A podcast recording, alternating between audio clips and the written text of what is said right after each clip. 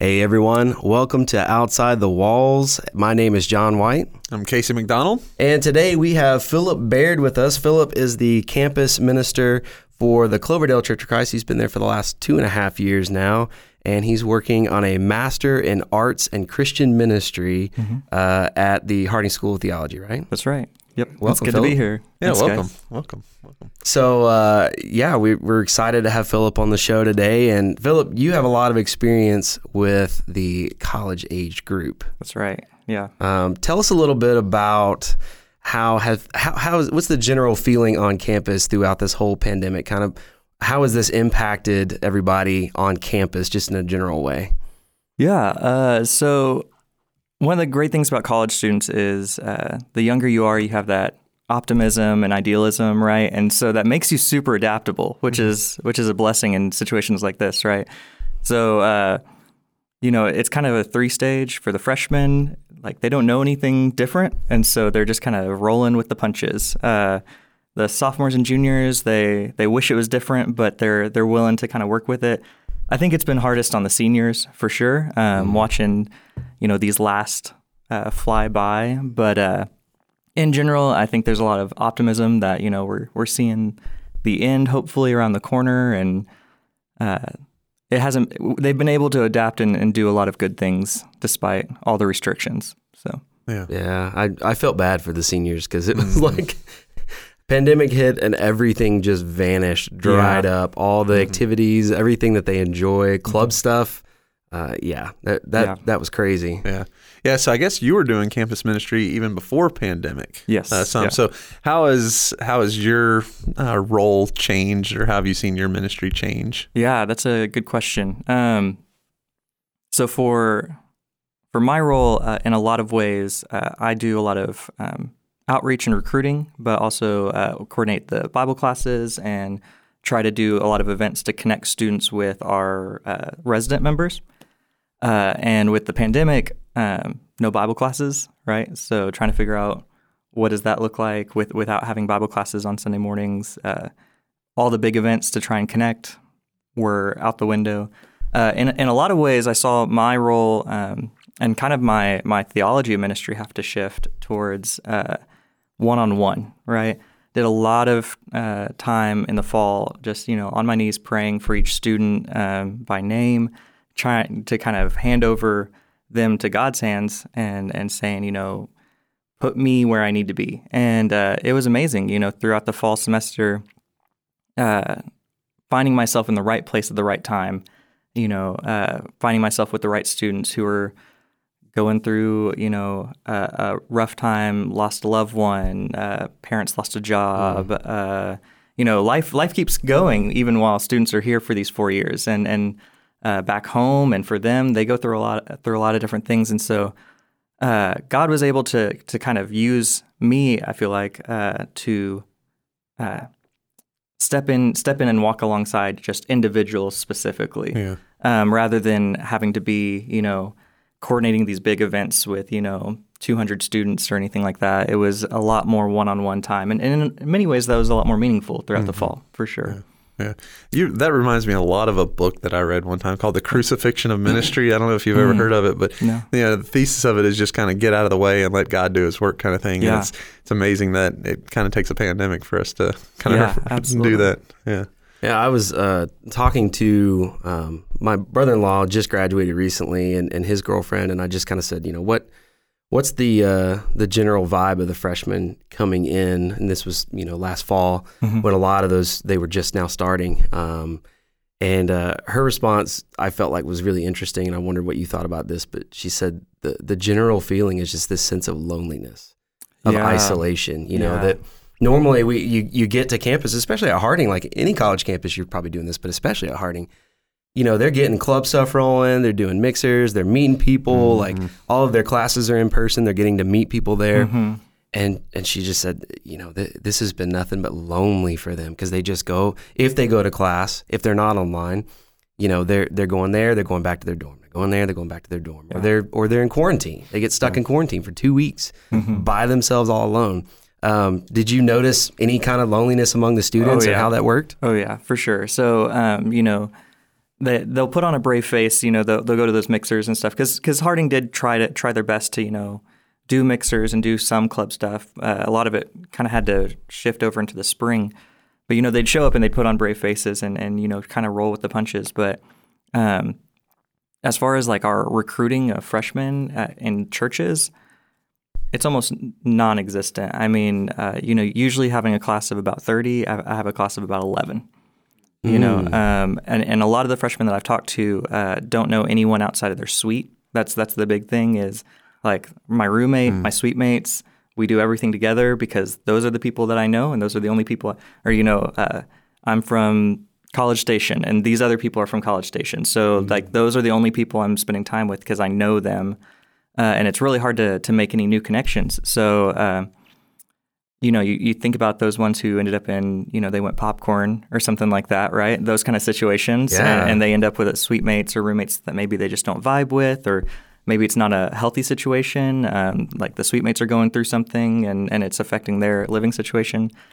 But that's who you know. And so uh, that's that's kind of you, you. I think a lot of freshmen are, are kind of putting up with a lot more than you normally would because their community is so shrunk down um, for sure. Yeah. So, being in a community where we have a Christian university, I'm interested to know your thoughts on how campus ministry might look uh, for a church that might be planted in a city where they have a state university. Um, and what are your observations on that?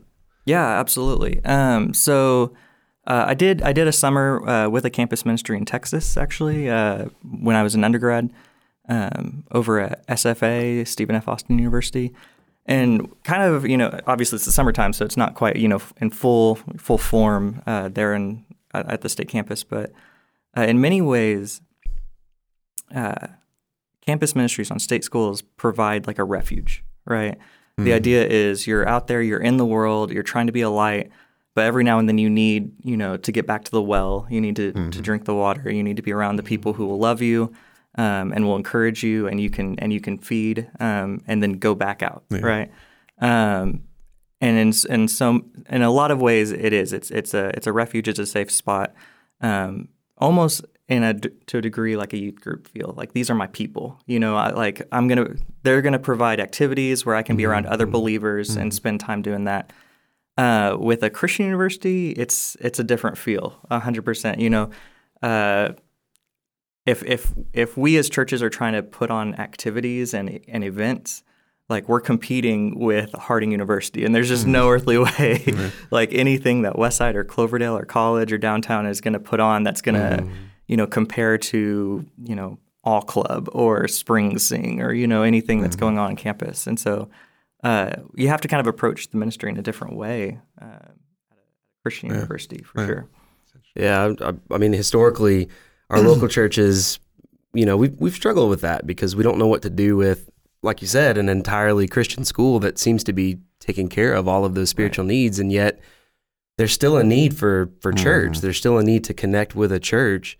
Um, so, uh, you know, my my curiosity is how can we, as churches, what what kind of role can we fill considering they get mm-hmm. so much from the university in terms of spiritual growth and life and community. Um, what are what are some kind of things that we can do to fill a spot that maybe is, is left vacant or open? Absolutely. Uh, so um, usually when, when I when I talk about campus ministry, the two stories from from Scripture that I like to point out are um, the story of King Rehoboam in the Old Testament, Mm-hmm. uh, right after Solomon dies and, and, and Rehoboam takes takes the throne. Um, you know, he's presented with these problems in the kingdom, right? Uh, the workers say you're working us too hard and such, and and he gets two pieces of advice, right? One, he goes to his his dad's uh, friends, and the and the wise men kind of give him one piece of advice, and then he goes to his friends, like the young the young guys, right, and get and he gets advice from them, right, right, and so uh, ultimately he ends up going with the advice from his friends, right, and things don't go so well, right. when when you when you think about Harding and when you think about Christian camp, the Christian campus, um, they're they're getting what 15 hours a week with an older presence, with a teacher in the room, right? But the rest of the week on campus is mostly spent with their peers. So they are they're getting encouragement, they're getting community, they're getting spiritual growth through devotionals and such or in chapel, but they don't interact a lot with older, mature Christians. And in that way, you know, a lot of the advice that they're getting when they're going through crisis or when they're going through struggles are from their peers which isn't necessarily, as, as scripture shows us, isn't necessarily the best advice, right? Right. And so there's definitely a role for older, mature Christians um, in these students' lives. And, and that's where the church steps in, right? Uh, being in a community, that's one of the reasons that God gave us the church, right? Is being in community with a family of intergenerational Christians who can um, who can give better better advice, who can uh, be a better example of how is it that we go through life, that we walk through life uh, in in our Christian faith. Uh, how do I parent well, you know, going forward? How do I center my re- my relationship, my marriage on on Christ? How do I do finances? How do I balance work and life and raising kids and tithing and uh, serving? You know, uh, going forward. You know, these these guys they may not have been thinking about it when they were in youth group, right? But wh- by the time they're in college, they see it. It's right around the corner. You know, uh, especially by the time they get to junior, senior year, they're starting to think, you know, all right, I've got a serious girlfriend. You know, we're thinking about getting married. What does that look like? And you know, and they they need the church there for that reason. Um, the other story that I like to to point out is the story of uh, Apollos with Priscilla and Aquila you know, here's a young man who um, has gotten kind of a gist, right, uh, of the gospel, and, and he's got a heart for service, and he's got a lot of passion and a lot of energy, uh, and he's going out and he's doing what he can, right, with the tools that he's been given. And uh, Priscilla and Aquila hear him, and they realize that he he doesn't quite understand the full picture, right, and so he needs some more education. Well, Harding, in a, in a lot of ways, steps in and gives that fuller education, but that's also the church's job. Uh, the, the the church has a has a responsibility to take these young people and give them the training they need, and then send them out. Right, Apollos, mm-hmm. you know, Priscilla and Aquila train him, and then they send him. Mm-hmm. And so we have this incredible mission field that the world is coming to our doorstep. Right, these are these are the this is the lifeblood of the church nationwide. You know, even internationally, right mm-hmm. here in in our backyard. And so, as a church, we have a, a responsibility to make sure that we are taking these young men and women who have passion and who have energy and who want to do something for the kingdom and making sure that they understand uh, what they need to do next. Right? What, what, what, where are the gaps in their in their knowledge? Um, Harding, in many ways, is going to fill them with uh, textual and uh, theological training. Absolutely. But what about like ecclesiological tra- training? Right? What about the life of the church? You know, what about the people who um, usher you know people to their seats on Sunday morning, who count the money behind the scenes, who flip the mm-hmm. slides during worship, who teach Bible classes for three year olds, who organize you know the moving of the widows you know stuff into the nursing home, right? Mm-hmm. Uh, like those are all integral parts of of our family and community life that these people you know these students in a lot of ways haven't been asked to step up and start doing yet. Hmm. And so that's that's in a lot of ways a role for the church is to teach them how do you become part of the church. Because when you when you graduate Harding and you're used to, you know, churches of 400, 500, you're you're used to, uh, you know, chapel with thousands of people in there worshiping and then you get a job in middle of nowhere Kansas, no offense Kansas, um, you know, Every single person from Kansas is like, hey, I'm not listening to this anymore. but you know, you end up you end up in in these churches that are you know a hundred people, Mm-hmm. maybe, you know, and and suddenly you're being tapped on the shoulder. Hey, can you lead singing this week? Hey, can you lead prayer? Hey, we need someone to teach Bible class. And you've never been asked to do that this whole time because you're in a church that's so full of mature Christians that have been doing it instead, and you've just been able to kind of ride along behind Mm. suddenly you know you're not equipped and and that's we're robbing the rest of the churches of that if we're not training these young people during the most you know important times of their life when they're they've got all this passion and energy So, so what you know? What would be your strategy in, in approaching that? Because traditionally, yeah, you know, people don't like. Uh, I say don't like. People struggle with connecting with anyone who's different from them, whether that's by gender, or nationality, or age. Especially in the church, we we talk about sort of this multi generational type ministry and connecting with people, but we It's not any easy. church anywhere struggles with that. yeah absolutely. And especially when you feel like all of these things that you, like you said, a, a, a normal uh, college campus that's not a, a Christian university, Mm-hmm. That they feel this sense of I need a spiritual, Right. you know, thing. I need a well to come back to, like you said. Um, but here they're kind of getting that, so it makes the job even harder to try to connect them with Mhm. people who are um, of a different generation and do have all of those things to share with them. And so it's like, how do how do we do that as churches? Like, what are some effective ways to really get college kids to see a I need that, Mm-hmm. but b it's it's so valuable for me. Like it's I I want it. Yeah, absolutely. And and I'll just point out as well, uh, one of the issues is uh, Harding's been here for a long time, and churches have churches here in this area have struggled with that for for a like long enough that I've run into quite a few people who have kind of got these burns, right? They, mm. they've reached out, they've tried to make relationships. You guys understand, right? They've tried to make relationships, and the student just continuously didn't show up, you know, over and over and over because you're you're dealing with 19 year olds, you know, they're they're not they're not at the most the most mature age yet, and um, what what I think is important to know is like at, at any age, people want to be wanted, right? Mm. And that and mm. that's just a, the fundamental truth. And and especially when when you are when you're a young person who's in a new place among new people, trying to figure out how you're going to fit in, how you're going to connect, um, you want to be wanted. Yeah. And so one of the biggest things is that uh, as as Christians and as as the church family here, we have to let them know that we do want them, right? We we have to keep our doors open. We have to continuously give out invitations. And you're right, because they're getting so much on campus, they may not see the value of that right away. Um, and a lot of times when you talk to them, they, they want to be connected. They really do. Uh, they, they want to be connected. But then there's that Tuesday night, you know, hey, you want to get dinner tonight? But then they've got like three other invitations from their other friends, Yeah. you know, to go do, you know, volleyball or go to Little Rock or, you know, who know who knows what.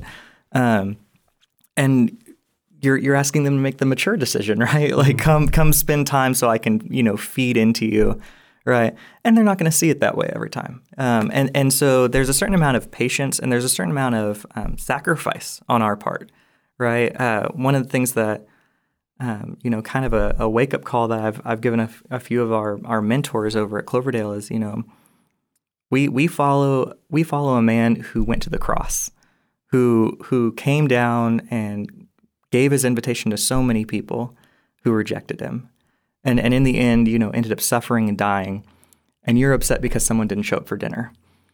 You know, and, and, and I know those feelings are real, but but we have to recognize that we're, we are dealing with with almost baby Christians. You know, if not baby Christians, then toddler Christians, right? Yeah. uh, in in a lot of the ways, in a lot of ways, and so they're not going to know what's good for them. They're going to want the candy. They're not going to want the the meat. They're not going to want their veggies. You know, necessarily. And so we, but we have to keep asking them, you know, and keep inviting them to to take it. Um, And, that's so- not a slight on the on the students at all because it's Right. exact. I mean, it's where we were. It's where when we, were still growing are sometimes, Yeah, where we, absolutely. we don't even acknowledge sometimes that we need something Absolutely. more than where we are. You know, you, maybe you hit your 30s and you're like, I've got a family. I know what's going on in the world, but you know, it doesn't matter. Like you, no matter where you are, you think you know more, but you really need a lot more than you than you have. Yeah. And so I, I I hear you saying the sense of be resilient. be resilient. That's a great way to put it. Absolutely, be resilient. Um, have have you know what is it Philippians says is have this mind that is yours in Christ Jesus, uh, and and he, he talks about putting the needs of others before yourself, right? And so yeah, I have a need to be wanted as well, and it hurts when those students don't seem to want me, right? I've been you know as a campus minister, I've been burned, absolutely, uh, but looking to the interest of others before yourself, you know that what you have and what the church has is good for them. So you have to continuously try to try to give it to them. Yeah, for sure. Yeah. So, in a community where there is a Christian university like Mm-hmm. Searcy, uh, that I guess plays a part in why there are so many churches. I mean, there's Yeah. a you know there's a church on every corner for these students to choose from. How can multiple churches effectively minister on a single college campus? Oh, that's a good question. Absolutely. Because Well, we have a bunch. yeah, There's, yeah. there's one or two in Searcy. Just- and I mean, there's just a, a couple. a lot of times I feel like there's this there's this mentality of almost competition with each other, and right. uh, and I don't think that's a healthy Absolutely. attitude. Um, Absolutely. Yeah, and that's that's one of the things that I think I think an, an important an important foundation that we have to get through our heads is uh, if you look at enrollment numbers, and I know and I know Harding has has kind of struggled to to get enrollment some. I don't think that's a secret, you know. Uh, but even with the numbers that they have, there are more there are more college students than our churches know what to do with. Mm. Like if every single student on that on that campus decided to go to church, we'd be overwhelmed. We we wouldn't have mm. space for them. Um, That's crazy to think about. Yeah, too. crazy to think about. Yeah. Absolutely. And so uh, it almost it almost kind of helps us that they they kind of rotate through their you know uh, you know this person is saying okay I, I, need it this week, but the next week they're not feeling it, but someone else is going to feel it that week. You know, mm. so we kind of mm. rotate some. Uh, which is kind of helpful to a certain degree, but but I, I do think it's important as churches to recognize that we can't handle all of them.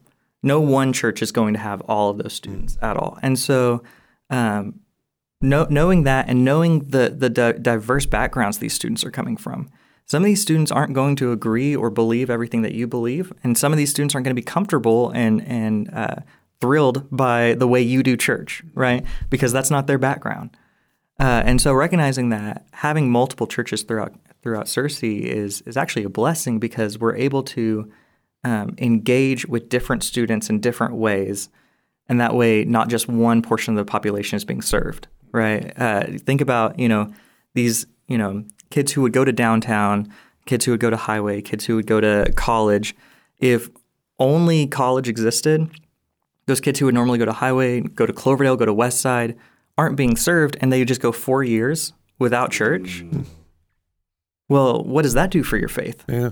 Right what, what, how, how, strong of a Christian are you going to be after four years if you haven't had a church to, to engage with, or if the church that you're trying to engage with isn't meeting your needs, or isn't mm-hmm. isn't meeting you mm-hmm. on an intellectual theological level that, that you're hoping for? Mm-hmm. Um, and so uh, I think that's a big part of it is is recognizing that um, that we all we all share a responsibility here, and and in many ways we complement each other.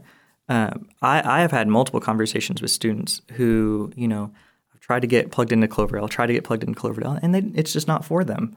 Uh, they, they, it's a struggle to get them out of their beds on Sunday mornings and to church. Uh, and I sit down and talk with them, and they're like, "Well, there's this aspect I'm, I'm not a big fan of, or it just doesn't quite feel right." I'm like, "Okay, fine. Have you tried this place? Have you tried this mm. other place? It sounds like maybe you know, maybe you want to go to downtown. It sounds like maybe you want to go to West Side." And I've I've recommended students there. And then where I think the the dream and the vision is for our churches here is to be in enough community together and in engaged in this ministry and mission together that when I recommend someone to Westside, I can reach out to you 2 mm-hmm. and say, mm-hmm. "Hey, this student is supposed to be there on Sunday. Can you make sure that they're there?" Uh, and and so we there's a sense of accountability within mm-hmm. our church family. Um, real quick, and, and I, I, know I'm talking a lot, but uh, no, no, that's why. You... uh, I guess that's true. Uh, one one of the things that I, I, was saying from the pulpit a couple months ago is when when parents come and, and drop off their kids, there's inevitably this sense of nervousness on you know mom and dad's mm-hmm. part. You know, you're dropping your kids off for the first time. They are they going to know how to eat? Are they going to bathe? Are they going to, are they going to be able to clothe themselves while I'm while they're gone? You know, oh, every uh, single uh, freshman guy just got offended. exactly, like, I bathed two days ago. That's right. but uh, you know, mom and dad are, are nervous, and and what if something goes wrong? What if you know they get hurt? You know. I'm, I'm leaving them there all by themselves. Well, they're not leaving them there by themselves, right? And we as a as a church, and and and I'm when I say the church, I'm talking globally now. Mm-hmm we have to have a sense of ownership of of our kids. Yeah. Because these kids that are coming from California, from Kentucky, from Michigan to Harding University are our kids as well. Right? They're not they're not th- those churches' kids. Mm. They're our kids. Mm. Yeah. And we have to have a sense of ownership in that and a sense of of love and responsibility towards those children uh, in in faith and help grow the church as a whole. And so um, we can't do that if we're feeling like we're in competition, yeah. right? We yeah. we all have to take a part in the responsibility. Mm-hmm. Yeah. Campus ministry, uh, and it seems like it's not very prevalent uh, amongst churches, at least at least in our community, which is ironic because you know we have a ton of churches here. Um, but I can only you know think of a couple of churches that even have a dedicated person to campus ministry. And so I was curious if you could kind of explain how how you defend the need for having a, a dedicated person uh, you know on staff that is Yeah. for campus ministry. Besides the fact that you already pointed out, if all the students showed up, it suddenly we would not be able to yeah, see that's a strong argument. Yeah, there's a ton of them, so why would yeah, you not? absolutely. And and you know, different churches are going to have different experiences. Um, you know, if by some miracle every student, you know, next Sunday decide to show up, yeah, we we want to be ready for that, right? If if students suddenly decide they all want to flood into, you know, Little Foothills Auditorium, like you know, Foothills has an incredible campus ministry going on right now. It's kind of under the radar, but they're doing an awesome job with their college kids. But they're still not quite ready for an influx of you know every student to, to show up all of a sudden. Um, and so uh, one one of the things that we talked about with uh, the elders when I was looking at coming into my role is we were we were getting about 150 students or so on on a Sunday morning. Um, you know, that's a you know uh, during worship service you kind of look and you have your your sections right in the auditorium and there's usually the the college section where they're all sitting together with their friends and everything. It's like a third of our congregation almost is college students, you know, and and yet you know uh, in many ways they're not connected. They're not engaged with with what's going on. The elders don't necessarily know their names because there's 150 of them and they move as one giant mob you know? And so uh, I, I used to kind of joke that i was the the border collie for christ right? Like they're the herd and my job was to kind of run around the edges and make sure that nobody runs off too much. Well more recently i've kind of seen myself as the uh, as kind of the person who breaks up the herd. Like I got to get into the middle of them and send them out so that they can connect with other people. Um, and it's going to take a designated person to do that. No one's going to naturally do that. Yeah. Uh, it's going to take someone who is intentional about tracking down these kids in the craziness of their schedules between club stuff and classes and going home on weekends and you know friends to to Little Rock and all that sort of thing. Uh, it it takes kind of a, a hunting mentality, right? To to go down and find these kids and and bring them in to to the church community, and, it's going to take somebody specific to do that. Yeah. for sure. And that's so helpful because uh, I know that a sentiment that has been felt before by probably every church here is this sentiment of we struggle with college age students because of this sort of transience that Yeah. they just naturally have, where they, they are floating around and they're like, well, A, even if they did stay here in one church, all they're only here for four years. And so Mhm. there's this struggle that every church has kind of gone through about how do we how do we engage them without feeling the sense of like, well, they're going to be gone. They're gonna be soon As gone. we What- figure what's it the out, they're going to be point, right? yeah, exactly. so it's like Yeah. realizing we're not just training them for to connect them for four years here and see what they can do Mm-hmm. within our churches. But like you said earlier, it's that sending out. They're going to go out, out. and we want them to be Absolutely. faithful Christians first, you know, Mm-hmm. and and active members of a church that support them wherever they end up, uh, so that they don't go from this like I've got a wealth of opportunities to grow my faith to now I have to choose to go to that. I have to go get it. Yeah. Absolutely. And and you know, for every senior that you send out, there's a freshman that's coming in, you know, fresh, Yeah. you know, freshly shaved, baby faced little guy coming in who doesn't know, you know, you know, maybe his voice has changed, maybe it hasn't, you know. And uh, he he doesn't know his, his shape notes, you know, he can't lead singing, but but that's where that's where we we get engaged. That's that's where we we start, you know, walking alongside him. Uh, and and just to dream uh, about where our churches could be, you know, we, we, we, we talk about sending almost as a as a passive action, right? We they leave us and we're still sitting here as if we suddenly hmm. don't have any connection or relationship with them anymore hmm. because it was just four years, hmm. right? Right. Well, why was it just four years? Why isn't it five, ten, fifteen, the rest of your lives with these with these students? If if you have, are discipling them, if you are mentoring them, if you have been teaching them, why why aren't you engaged with them when they're starting to have kids? If if we are really concerned about the the fallout of our young people from church right now, you know, when when you look at the numbers, it's just terrifying. Um, where where our church is headed as far as young people dropping away from the faith constantly. Um, there, there's definitely a, a sense of responsibility to youth ministers to prepare kids better, But why aren't we going out and finding those those people who are leaving and making sure that they stay engaged? Uh, when when they go to middle of nowhere Kansas, no offense, Mm. Kansas again. you got to pick a different state. When they, when they the go to middle of nowhere Nevada, I don't know. like, uh, why why aren't we using our connections? I mean, this is Harding University, right? This is Searcy. We've got people from all over the place here. We have connections all over the world here. Mm-hmm. Why aren't we connecting them with churches wherever they're going?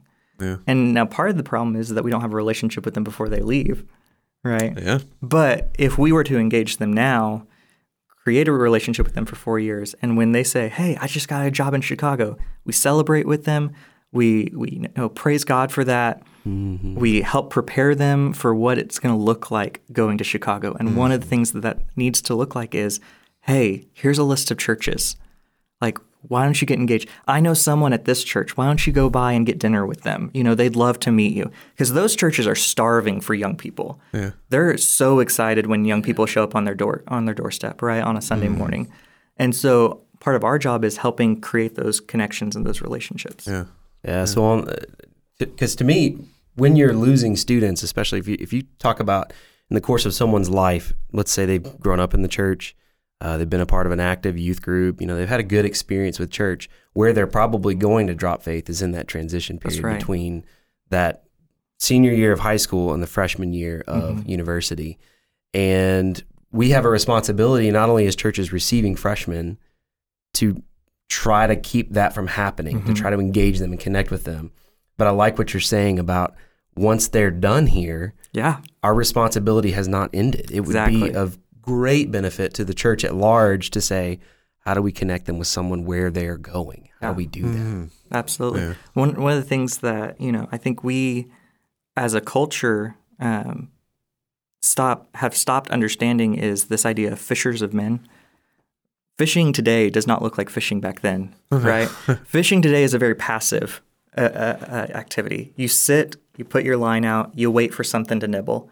And in a lot of ways, that's how our churches have started to treat college students.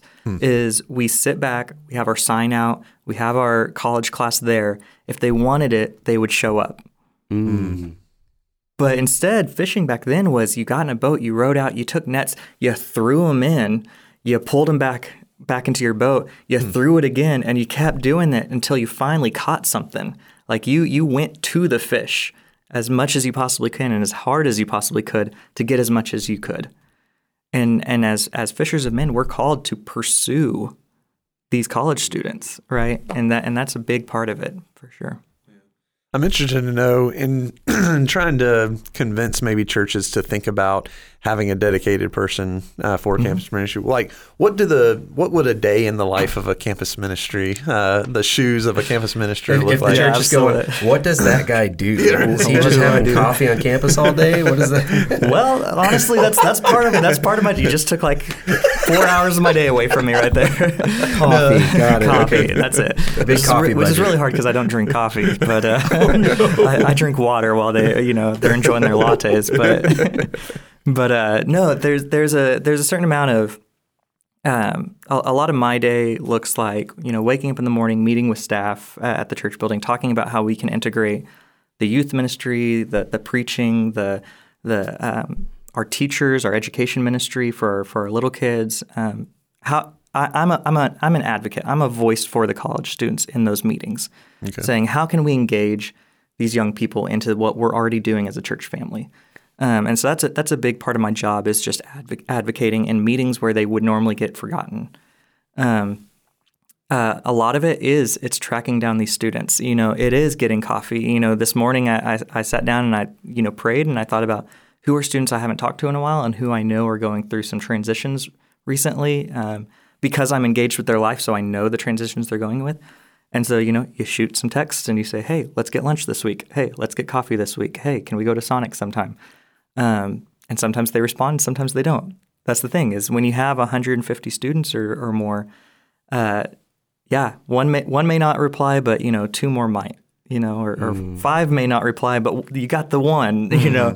And and what we need to recognize is if that one person is reaching back and saying, "Yeah, I want I want to engage with an older, mature Christian, especially someone in my role who they they know I'm I'm the minister. Like they know I have an agenda, right? When I walk into this, when I walk into this uh, in time together, um, it means that they're searching for something, and and and so I, I try to provide that. Um, organizing our Bible classes on Sunday morning, uh, a lot of that is coordinating with uh, teachers and trying to figure out um, how you know what what do students need during this time of their life, and and what kind of uh, lessons do they need to hear. Uh, I teach the freshman class personally myself, so I spend a lot of time getting ready for that. Um, and then one of our, our best things that we just started is a thing called life groups. Uh, so life groups is basically uh, I, I got up in front of the congregation over Christmas break and I put out a challenge. I said, "Can we, um, can we engage with a group of three to five students for at least an hour once a week? That's all I'm asking is one hour." I was like, "That's a, you know, that's a, a time in front of your TV is, is all. It's like sacrifice uh, an hour of news, an hour on your phone, and engage with a young person.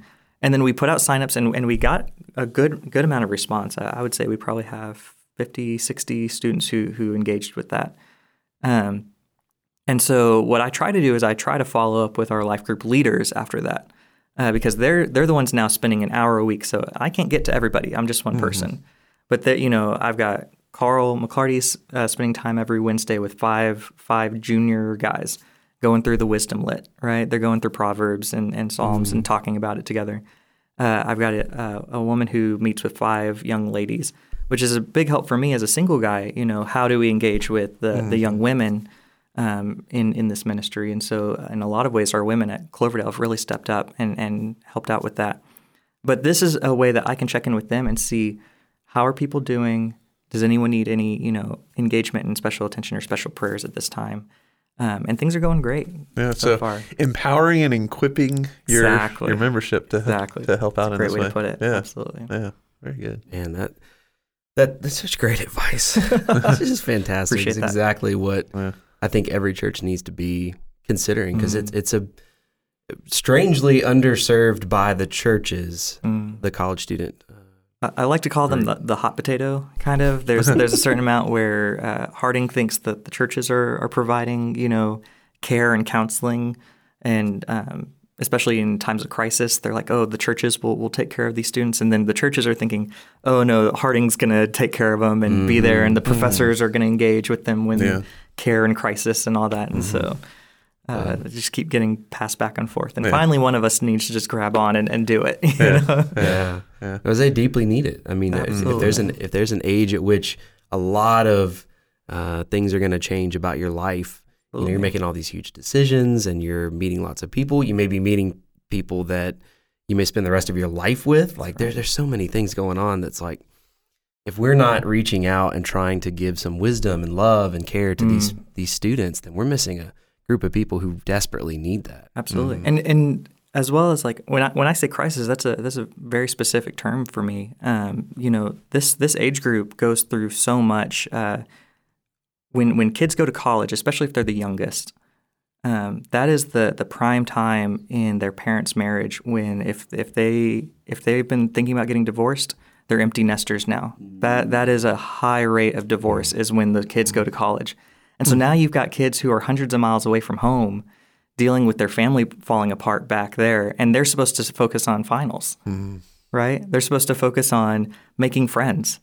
And they don't know if they have a home to go back to at Christmas time. Right? Uh, the suicide rate in this country. Our suicide rate, the the um, suicide is the second leading cause of death for 18 to 25 year olds. Mm.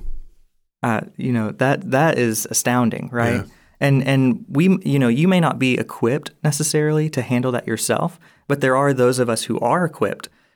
But we we need to know that it's happening, right? That that that kids are are going through these crises so that we can engage them, and that's only going to happen through relationship. Otherwise, mm-hmm. they're going to fall through the cracks, and, and they're going to go through these crises alone. Yeah. Yeah. Yeah. So it takes all those arms kind of reaching out and Exactly. being points of contact for them. Yeah. Absolutely. Yeah. So for a college student that's listening to this podcast, is there somewhere that uh, they could go to look to see how they can get plugged in? Um, whether they're a, a Harding student or or elsewhere? Is there kind of a uh, you know, whether it's a website or social Yeah. media, where where can students go to? if Yeah, wanna learn absolutely. more? So, so in general, um, Harding has been trying to trying their best recently to to connect. Uh, I believe the Office of Church Relations has a page on the Harding website that kind of tells service times and Bible class times and what each uh, church is doing. Um, if I'd thought about it, I would have had that uh, link ready to go for y'all, but I, I We'll, don't we'll remember. get it in the show notes. Great, awesome. Um, so that that in itself is important. Um, every church has a website, or especially um, the ones who are trying to engage college students. A lot of them have an Instagram, right? I think they're you know we have a campus ministry Instagram uh, ourselves. Uh, I know that downtown does as well. Um, in college, the Rock House does. Uh, and so, just watching those and, and um, engaging in the opportunities that, that get posted there is a big one. And really, guys, there's there's no better way to get engaged than showing up on Sunday morning. Showing up on Sunday morning and, and going up to someone who's clearly a Searcy resident member and just saying, "Hey, this is my first time. I want to get involved." Right? And how do I get involved? And if they can't help you, they can at least connect you with the person Yeah. who can. Absolutely. Yeah. Well, Philip, the last thing we like to ask everybody, all of our Yeah. guests so far, has been two things. Uh, what's a piece of scripture that has really kind of impacted you lately, and what's a maybe a book that you've read that's that's Ah. impacted you lately? Absolutely. And so um, the the scripture that has really just been on my mind uh, for the past you know year really has been uh, 2 Timothy 1 verse 7 for God gave us a spirit not of fear but of power and love and self-control. And in, in so many ways over this past year, right, there's so much to fear. There's so much to fear. Uh, the the pandemic, the politics, the the culture shifts, right? Um, it's just constant, and uh, and I think it's important to remember that as a church, we don't have a spirit of fear, right? We have a spirit of self control and of love. We're not we're not reactive. We're proactive um, as as a church, and that that's important. Um, the the books that, that I'm reading, unfortunately, because I'm in grad school, I don't have a ton of time to, to read on my own. Right? You, you, you sent me Don't that text.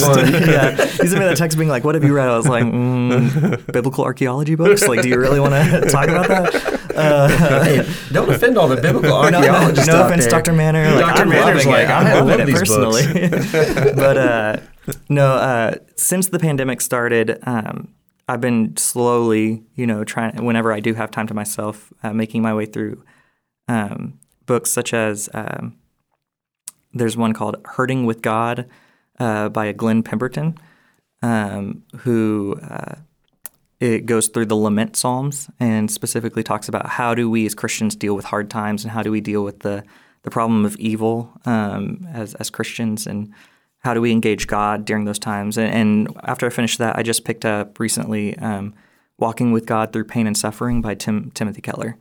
Uh, and I'm only about two or three chapters in there, so don't ask me too many questions about that. but uh, you know, it is it's a time where um, when when we see so much destruction, so much hurt in the world right now, um, that's so far out of our control and out of anyone's control, really. Um, you, you know, especially my young my young guys, you know, in in the campus ministry have started asking those questions, right? Like, where's God? Like, what was the purpose behind this, right? Does does God have a purpose for letting this happen? You know, spending a lot of time in Job recently, you know, um, and and wrestling with those with those questions right now. So. Awesome.